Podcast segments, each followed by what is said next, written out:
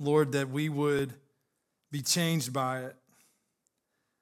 Lord, I pray that your spirit would uh, give us the understanding of, of what we need to take away today.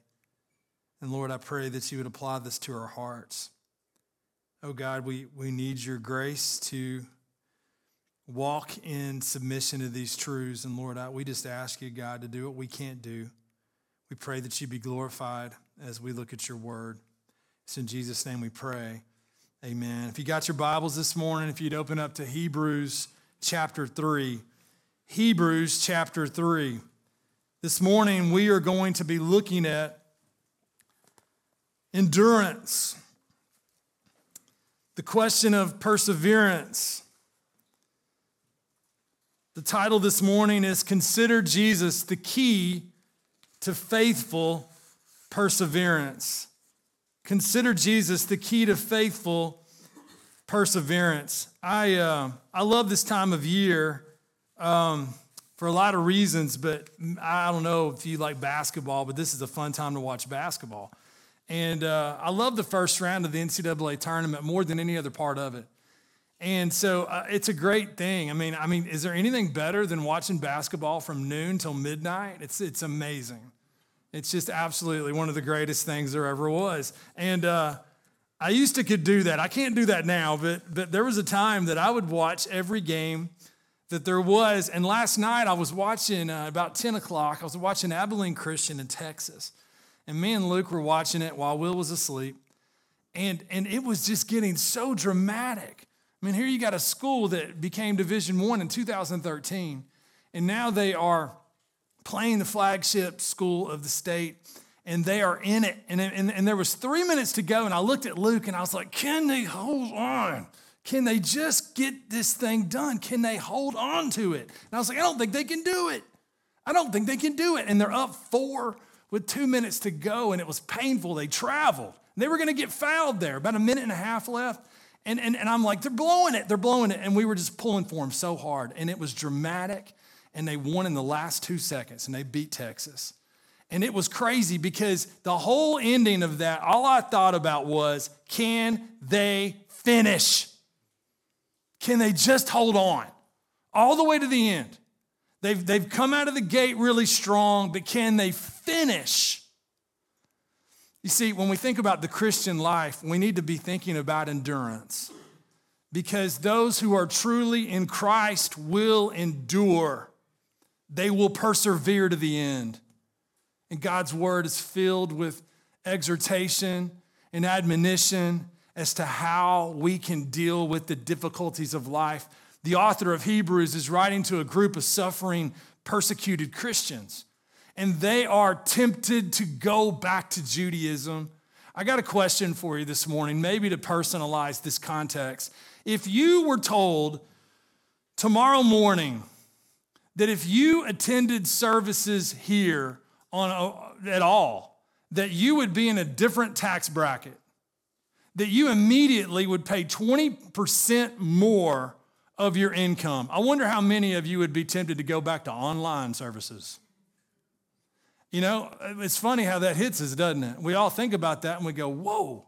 What if you were told today that if you were openly professing the faith, that your kids would not have access to school? They wouldn't have access to college.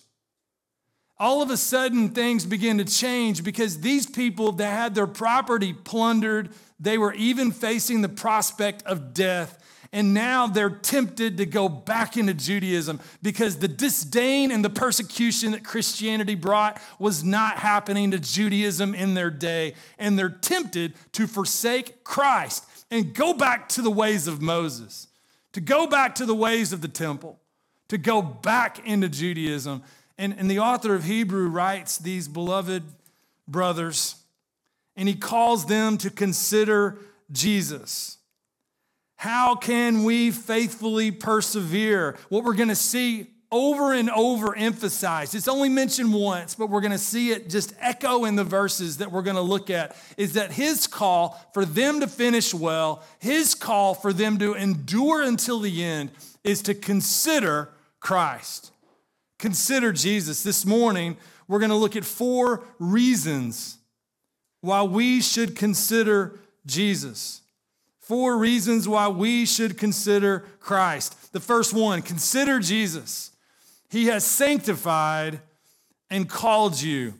He has sanctified and called you. Look at verse 1 of chapter 3. Therefore, holy brothers, therefore, holy brothers. And we finished off looking last time at the necessity of the humanity of Jesus Christ, the necessity of the humanity of Jesus. And, and he finishes this incredible passage out and he hits it home and he wants them to understand look at what Christ has accomplished for you. And isn't that what we need to be reminded of today? We need to be reminded of eternal truth because we come in here with minds filled up with a lot of different things. We need to be reminded look at what God has done. And he finishes verse 17 and verse 18 of chapter 2. Therefore, he had to be made like his brothers in every respect so that he might become a merciful and faithful high priest in the service of God to make propitiation for the sins of the people. For because he himself has suffered when tempted, he is able to help those who are being tempted. And then he comes in into chapter three. Therefore, holy brothers, you who share in a heavenly calling, consider Jesus the apostle and high priest of our confession. We start out and consider Jesus, he has sanctified and called you. He's called and sanctified you. And what does he say? Therefore, holy brothers. I wonder today if you feel like a holy brother or a holy sister in the Lord. You may be thinking, I'm just glad I got here this morning. It was crazy. Maybe it was one of those mornings where it just wasn't good in the car. And the only reason you're getting along with your family right now is because y'all are quiet. And here you are, and you're convicted because you're thinking, wow. And the last thing on the planet that you feel like is a reference of holy. And what does he mean? Holy, set apart. You see, when we look at this, he's calling them back to their identity and their calling. If people are tempted to get, to go off the track, to drift, what better way as he started chapter two, and what did he say at the beginning of chapter two? Pay close attention to the things you have heard and pay close attention to who Jesus is. And now he does something similar, but he calls them back to their identity. He calls them to their calling. He says, Look, you are holy in Christ. You're holy. You think, what, what does that mean? Well, it's fascinating because if we were to go to Ephesians chapter 1, you would see the same word that he uses here for the word holy in way that Paul uses it to use the word saint. Same word. When Paul says to the saints who are at Ephesus, he uses the same Greek word. And, and you think, why? What is that all about? Well, when we are saved, we are sanctified, we are set apart we are now different because of the new creation we are in Christ. And because we are set apart, we are put on a progressive way of growth in Jesus. Back in chapter 2, verse 11, look what he says. He says in verse 11, For he who sanctifies, he who sets apart, he who literally enables us to be holy. He who sanctifies and those who are sanctified. This morning, if you're a Christian, you can be confident that you've been sanctified by the Lord Jesus Christ through his death on the cross.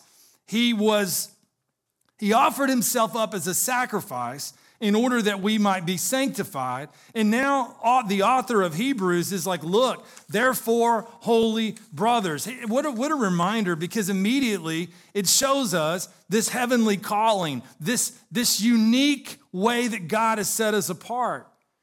We're set apart, we're family. Holy brothers, you know, one of the things that if we want to walk and grow in Christ Jesus, we can't neglect the family of God. It's, it's, I, can tell you this, I, I would love to hear it, but I've not met many Christians who ever grew in Christ Jesus in isolation from the body of Christ. And, and, and if you go back and say, when have I grown the most in Christ Jesus? It's, it's no mistake that those answers are so often tied to being involved in the body of Christ because we are brothers. We are brothers and sisters because of what Christ Jesus has done. And look what he does. Therefore, holy brothers, you who share in a heavenly calling. I don't know about you, but when I am suffering or and I am feeling overwhelmed and there's any type of despair, it's not because I'm looking at God's word and I'm looking in the long view of what God has promised. It's because I'm looking straight down in my situation and I've got blinders on. Can you relate? You see, he's saying, Look, holy brothers, you who share in a heavenly calling, I love this because they are partakers of a heavenly calling. You know, when we come together and we take the Lord's Supper, as we will do on Easter morning, we take we are partakers of the bread and the cup, and we partake of the bread and the cup because we are partakers of a heavenly calling. That's why we come together as a family, because God has shown his grace to us. And what a great way to start this, this passage because the author is saying, Look, understand who you are, understand what God has called you to. I was looking at some passages all through the New Testament, or verse after verse about the calling of God. It's a heavenly calling. You see it in Paul's writings over and over. Remember in Ephesians 1:18, I pray that the eyes of your heart may be enlightened so that you will know what is the hope of his calling, a heavenly calling. In the here and now, there's going to be suffering, but in God's word, we are reminded of the promise of what is to come we're reminded of the reality that Christ is in us, of the calling of how it affects us not only in our day to day life as Christians, but what we have to look forward to. And he writes these suffering believers that are persecuted. And he says, Look, you're holy brothers, you're partakers of a heavenly calling. This is something that God uses to change and challenge his people, to be reminded of who they are.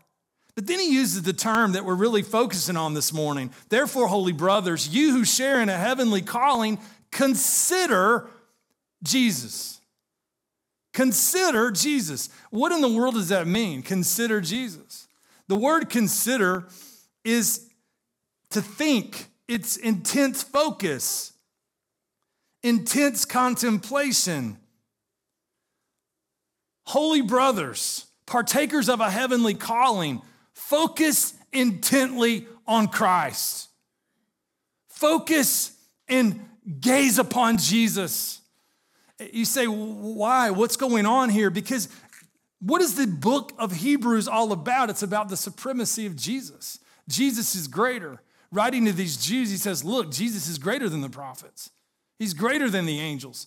We're going to see today he's greater than Moses. He's greater than the temple. He's greater than the priest. He's greater than all of it. Any symbol, any shadow that you want to bring to the table, Christ is greater. Christ is greater. And today, what we have to be reminded of is brothers and sisters who partake of a heavenly calling.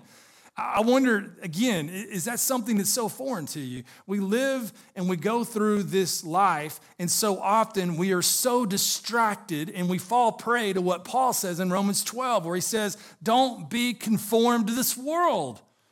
Don't be pressed into a mold. Don't get so confused by the world system that you lose sight of God realities. You lose sight of who you are. You lose sight of what you're living for. You lose sight of perspective. I wonder today if some of you are here and you're thinking, wow, I, have lost perspective. I'm overwhelmed with the temporal. I'm overwhelmed with health. I'm overwhelmed with circumstances. I'm overwhelmed with suffering. I'm overwhelmed with persecution. Consider Christ. Gaze upon Jesus. You say, well, how do I do that? Well, one of the ways that God accomplishes the heart of what He's calling us to do here is not only through the preaching of His word, but through meditation upon the scripture. Because God has revealed Himself to us through His word. And what better timing for Him to mention this? Again, chapter 2 Pay close attention. You get the same idea. Gaze into it. Don't forget it. Don't lose sight of who Christ is. And now he says, Look, consider Christ. Consider Christ. It's a command here in every circumstance. And he wants them to understand this, even in their persecution. I was going back and I was looking at some of my notes my father had on this passage, and I think he nailed it. He, he said, Look, he's saying that before they make any decision, before they react to any situation, before they say something they regret, consider Christ. You know, it's, it's this, it's before you even think about saying those words that would tear down your brother or sister, consider Christ. Before you even think about blaming God for your circumstance, consider Christ. Before you even think about reacting to someone who has mistreated you, consider Christ.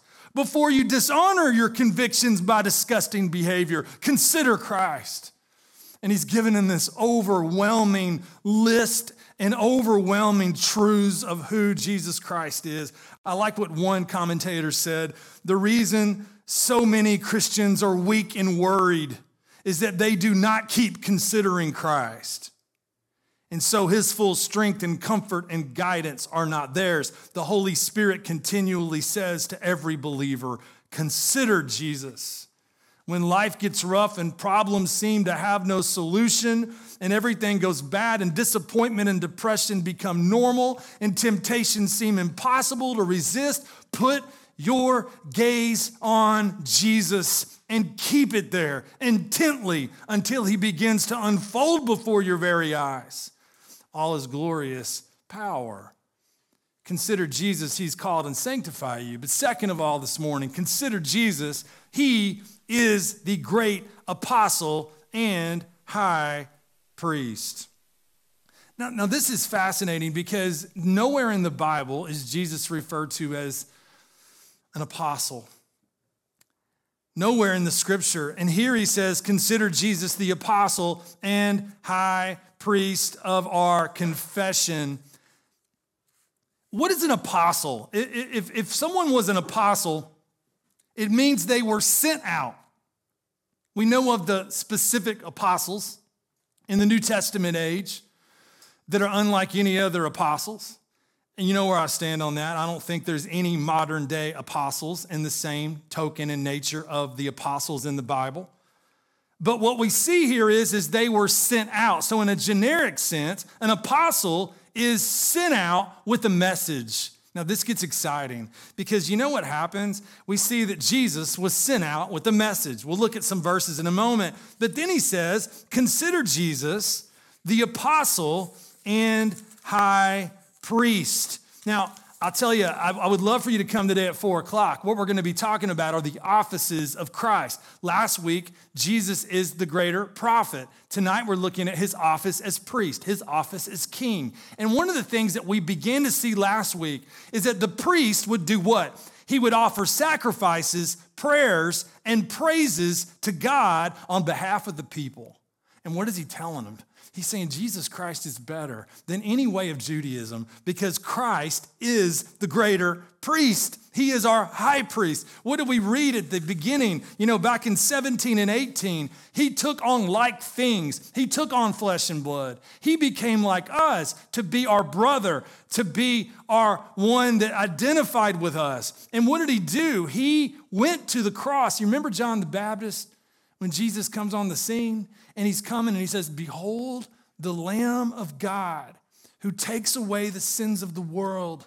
Now, think about it. The high priest in the Old Testament would offer up the animal on behalf of the people. Jesus Christ becomes the Lamb of God for us. And he comes to take our place. He is our propitiation. He takes our sin upon himself. And so here he says, Look, he is the apostle, he is the priest, the high priest. He offers perfect sacrifices. He continually brings us near to God. He continually prays for us. You see, the context here is important because what he does in verses one through six is he's going to really establish not only this call to persevere and endure, but he really focuses a large part of this on the fact that Jesus is greater than Moses. Moses was sent by God. Moses was a unique figure in the life and the history of Israel. And we have to understand this because even in the time of the Gospels, what happened was they didn't understand. They didn't understand who Moses was in relationship to Christ. You, you, you, we could look at different verses. Uh, you know, one thing that shows the significance and the uniqueness of Moses in the history of the life of Israel is Deuteronomy 34. Verse 9, and Joshua the son of Nun was full of the spirit of wisdom, for Moses had laid his hands on him. So the people of Israel obeyed him and did as the Lord had commanded Moses. Now, notice the next verse. And there has not arisen a prophet since in Israel like Moses, whom the Lord knew face to face. None like him, for all the signs and the wonders that the Lord sent him to do in the land of Egypt to Pharaoh and to all his servants and to all his land. He was unique to the point to where Jesus had to deal with the Pharisees and their misunderstanding of the role of Moses. In John, Jesus says some harsh words. But what does he say? Do not think that I will accuse you to the Father. There is one who accuses you, Moses on whom you have set your hope. They looked at Moses as the great messenger of God. And then they misunderstood his role. They misunderstood Christ. They saw Moses and they looked at Christ and rejected Christ. And Jesus, in turn, says, You're rejecting me. And guess what? The one you love and the one you revere is the one who accuses you we see in John chapter 9.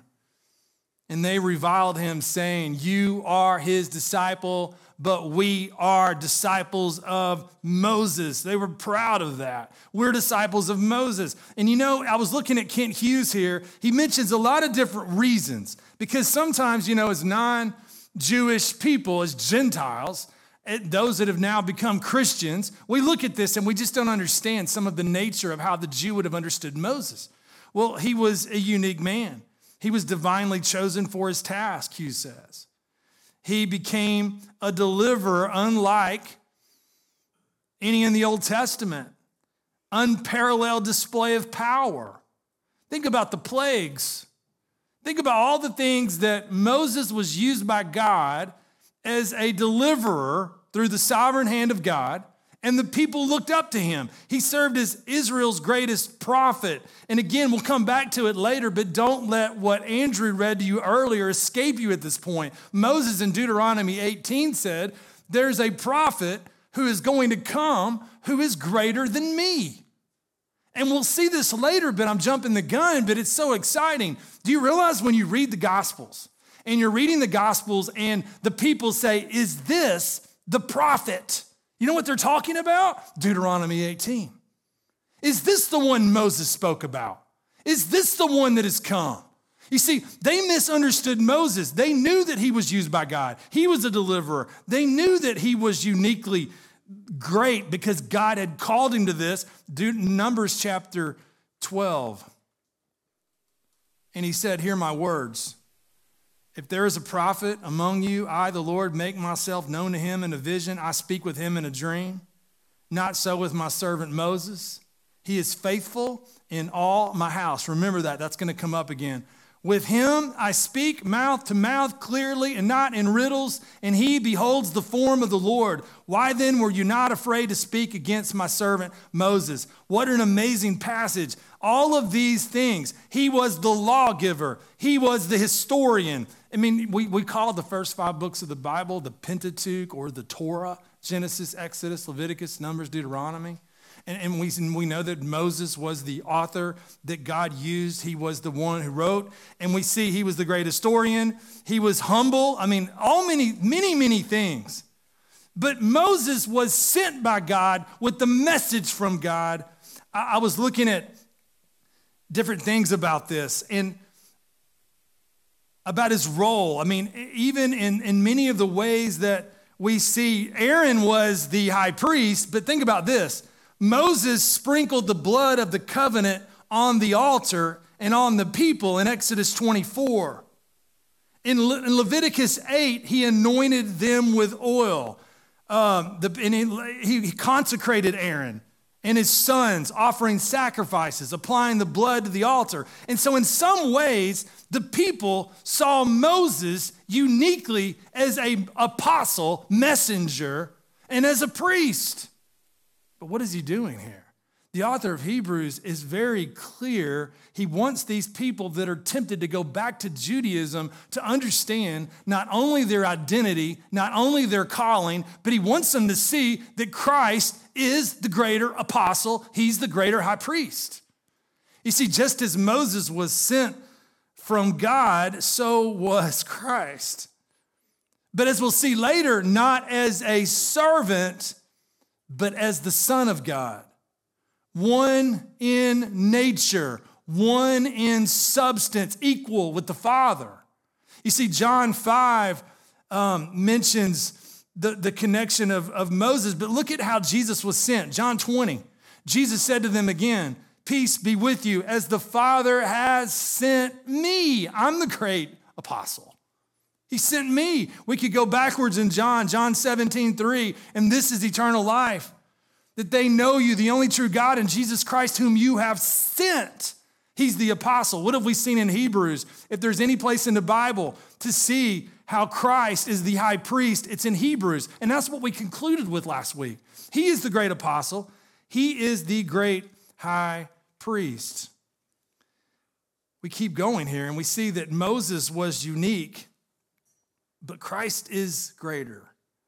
Consider Jesus, he's called and sanctified you. Consider Jesus, he's the great apostle and high priest. But thirdly, consider Jesus, he is greater than Moses. And what he does now in verse 2 down through verse 5 is he shows how Christ is greater than Moses. In verse 2, what do we read? We read in verse 2 who was faithful to him who appointed him just as Moses also was faithful in all God's house. Verse 2 is interesting because he wants it to be understood that as the apostle and as the high priest of our confession, Christ was faithful. He was faithful. And to these Jews that had come out of Judaism and trusted Christ, he has nothing negative to say about Moses. Moses was a godly man used by God's grace. And Moses was a man who was faithful to God. He was faithful in God's house in all of the ways we could look at in the Old Testament. Moses was a faithful man. But then he changes the tone, and we see where he is going in verse 3. For Jesus has been counted worthy of more glory. What does, the, what does the word glory mean? That's one of those church words sometimes we assume everybody knows. The word glory means estimation, it means praise, it means recognition. Think of it like that. For Jesus has been counted worthy of more recognition than Moses. He's been counted worthy of more praise than Moses. He's been counted worthy of more estimation than Moses. And now what he does is explain why. He explains why. As much more glory as the builder of a house has more honor than the house itself. The first way that he begins to show this here is that Moses is just part of the house, but Jesus is the builder of the house. You see, when we think about the house, we're speaking about the people of God. In the Old Testament, the people of God we call Israel. In the New Testament, the people of God we see as the church. And what we're seeing here is, is that God used Moses. Moses is a great example to these suffering, persecuted Christians in, we think Rome, we're guessing Rome, wherever they are. He's a great example of faithfulness a great example of like following after God, but he's not greater than Christ. Because while Moses is part of the house, Jesus is the builder of the house. It's phenomenal what he does here because you can almost see him anticipating the objections to Christ. It's like when we were back looking at angels, it's as if someone said, But wait a minute, if Jesus is greater than the angels, then how did he become a man? Because humanity dies, angels don't die. And he goes through all of that thing about God's design. And he goes all through the, the wonder and the miracle and the necessity of the death of Christ. And now it's as if he's thinking, wait a minute, these people are going to get hung up on Moses. And he says, look, Moses was faithful, but Moses was part of the house. He was part of the people of God, but Jesus was the builder of the house. He's the builder. He's greater than Moses. I like this. Um, speaking of the house, one commentator, this is a term that is often used in reference to the nation Israel. Um, and, and here, I think when he speaks about Moses as part of the house, he's part of the remnant and part of the people of God. And what does he go on to do here? He's showing them, he's saying, Look, the builder of the house in verse 4 for every house is built by someone, but the builder of all things is God. Think about all the different ways that we see Christ's deity just shine in Hebrews 1, 2, and 3. We saw it back in chapter 1, verse 3 and 4. We saw it when the Father speaks to the Son, referring to him as Theos or God. And now what do we see? We see another statement the builder of all things is God. Now think back with me. What have we already seen? We've seen that Jesus is the builder of the house. The builder of all things is God. What is he saying? He's saying Jesus is God. We've also seen that Jesus is the creator of all things. He's the architect, he's the builder, he's the one that puts it in motion. So, what is he doing here? He's showing us the miracle and the wonder of who Jesus is. Moses is wonderful, he's faithful, but he's not Christ.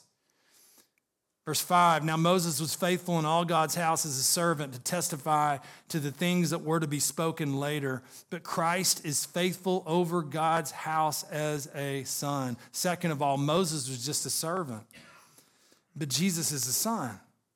He's the son. And we've seen in Hebrews that it's not like we think of sonship.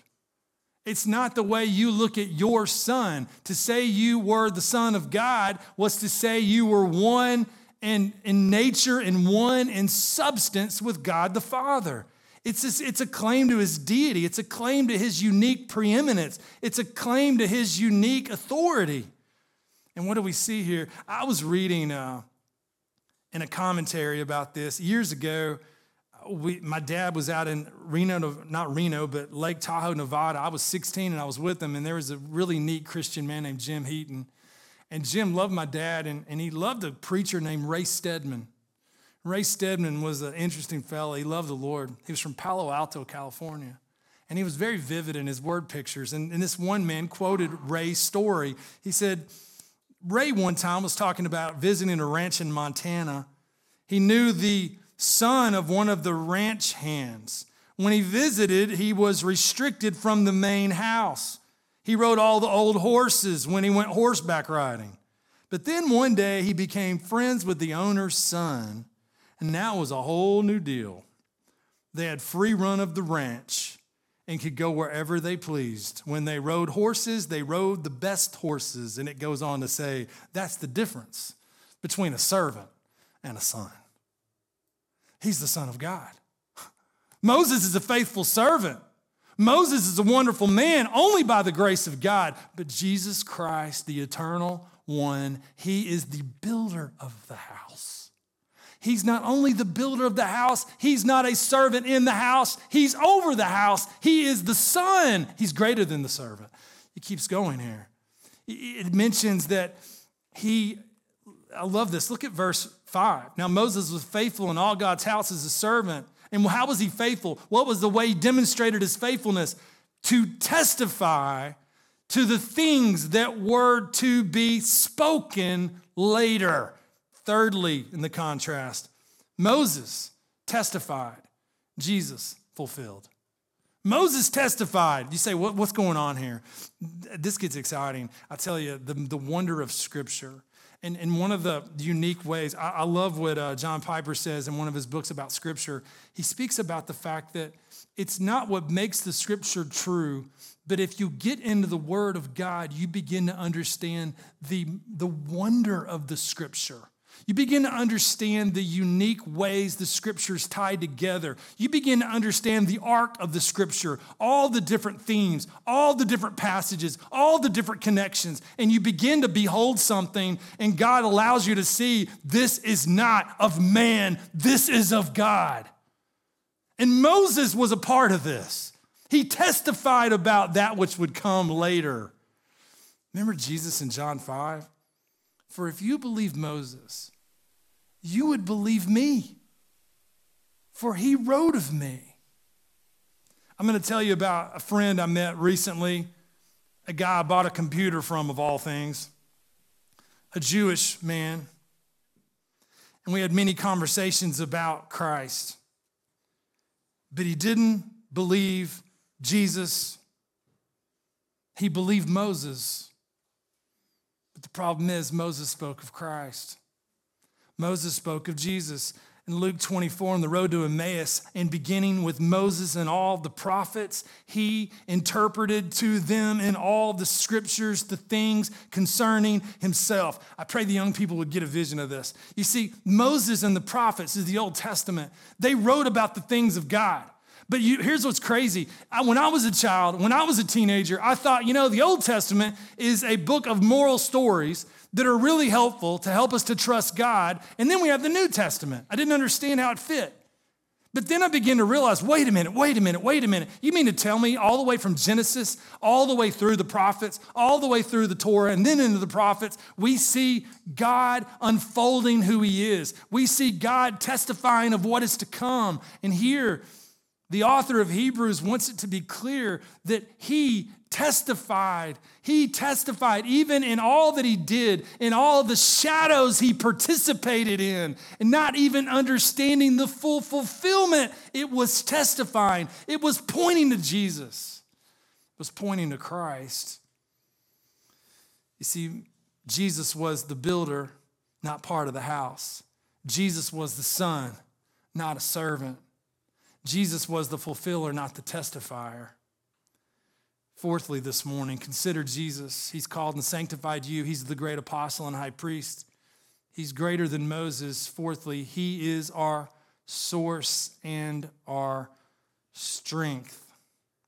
Now, as we leave this passage this morning, we come into a very important text. Verse 5 Now Moses was faithful in all God's house as a servant to testify to the things that were to be spoken later.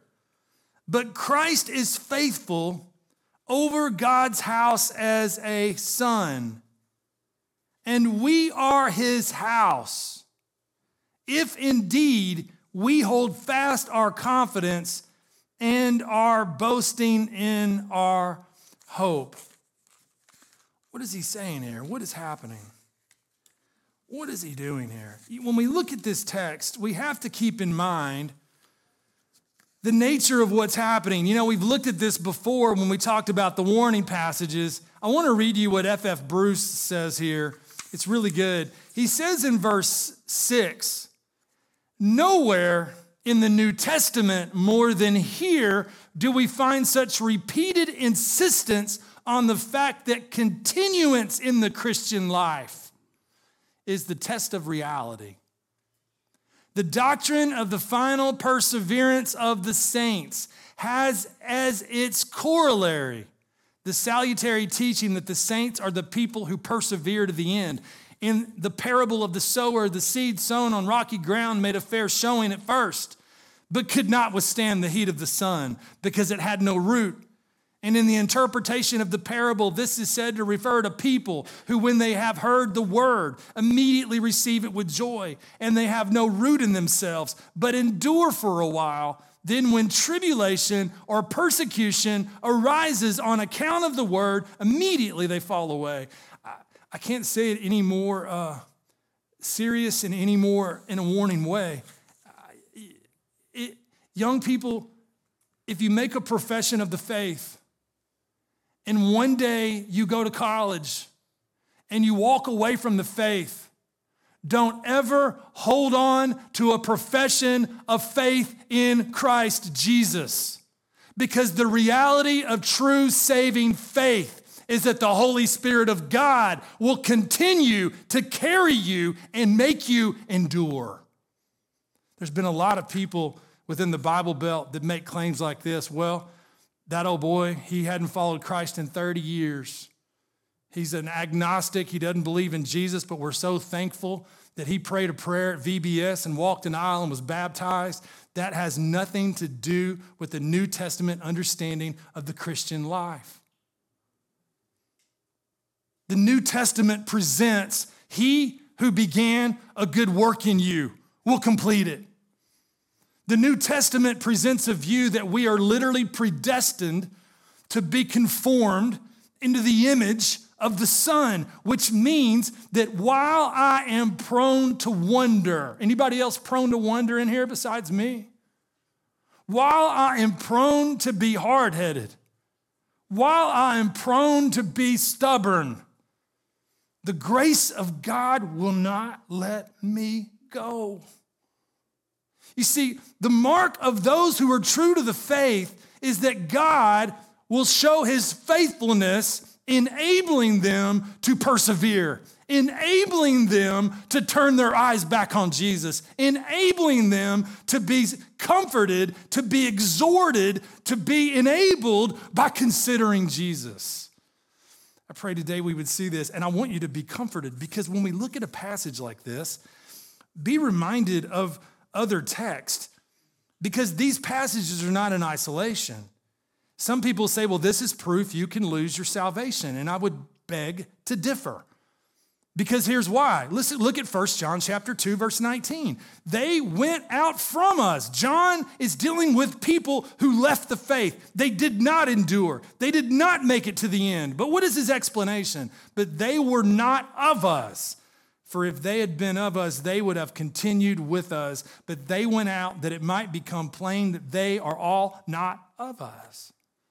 I want to remind you of something. Look at the very beginning of this chapter, chapter 3, verse 1. Therefore, holy brothers, you who share in a heavenly calling. You know what the, the mark of holy brothers and those who share in a heavenly calling is? They make it to the end, they endure. They persevere. You may be thinking, well, I don't know. I, I don't have that kind of power. I was looking at this and, and I was anticipating maybe that thought. I want, I want to encourage you. We look at a passage like this, and I want us to not lose sight of the context in verse 6. Look what he says.